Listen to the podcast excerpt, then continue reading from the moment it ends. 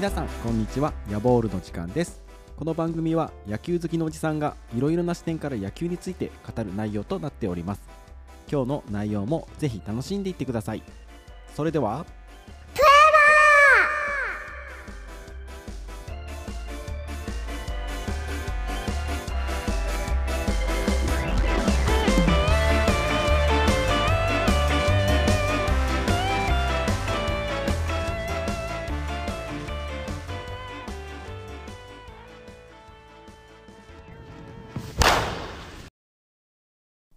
皆様改めましてこんにちは。ヤボールの時間です。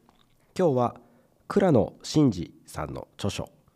踏み出す一歩そして僕は夢を追いかけたの本の紹介をしたいと思います。この本はですね10月2023年の10月17日に発行された本になります。この時点ではですねまだ倉野さんの2024年の所属先はまだ決まっていなかったんですけども、まあ、現在発表されているところではソフトバンクに戻ってコーチをされるということになっています。で戻るといったのはどういうことかというとですね、まあ、この本の内容でもあるんですけども、えーまあ、一時期こうソフトバンクでこうピッチングコーチとしての地位を築いてその後にですね一旦それをやめてそしてえメジャーリーグの方でアメリカでこうコーチの留学をしたいということで行かれた時の話をまとめたのがこの本になります。で、まあ、なかなかこうチーム受け入れてくれるとこを探すのも大変だったというような話も書かれているんですけども最終的にテキサス・レンジャーズの傘下マイナーリーグのチームでコーチ研修をすることが決まったということでテキサス・レンジャーズといえばえー、今年の、えー、ワールドチャンピオンでもあります、まあ、かなり強豪チームとして知られていますがそのとこでやられていたと。で22年は、まあ、その留学先ということで、えー、学んでいたというようなことででその次の23年、まあ、今年になるわけですけども、えー、傘下のマイナー投手育成コーチに就任して、えー、MLB 初の日本人投手コーチとなったというような経緯があります。でアメリカでごご経験されたことをたくさんこの本に書かれているわけですけども、まあ、こう読みながらですね僕も自分が初めて留学して、えアメリカに行った頃をこうとこうダブらせながらですね読ませていただいたというのが本音です。まあ、いろんなところですねああこういうことあるあるって思いながら読んでたわけなんですけども、まあ、そこでこう、まあ、ご自身で道を切り開かれてで、まあ、投手コーチまで就任するようなほど信頼を得たというところでさすがだなというふうに思っています。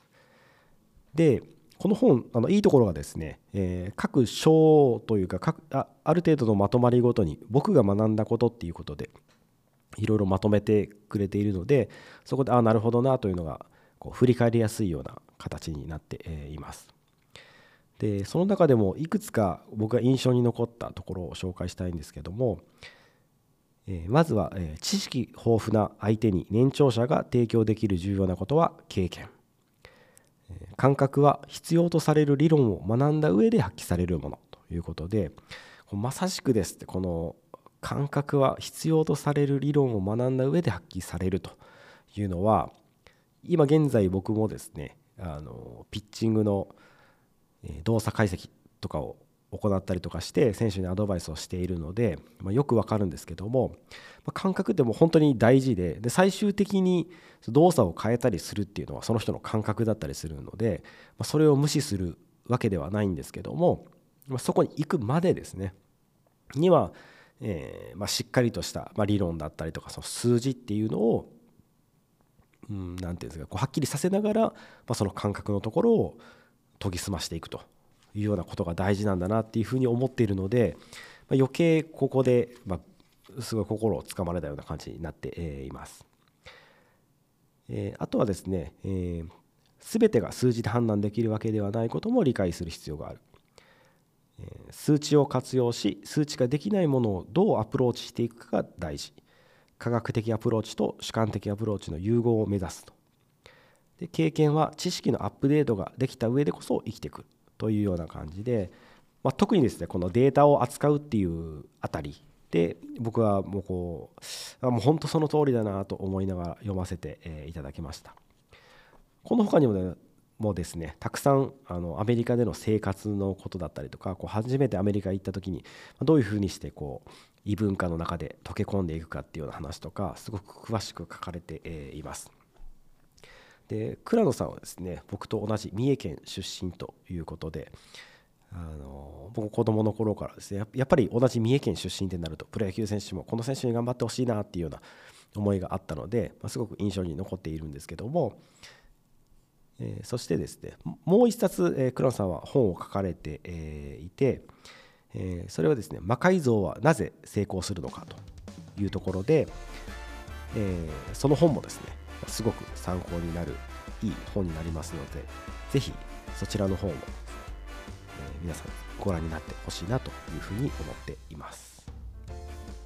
この番組では皆様からの質問ご意見を募集しています。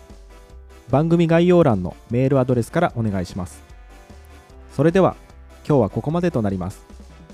皆様次回まで野球を楽しみましょう。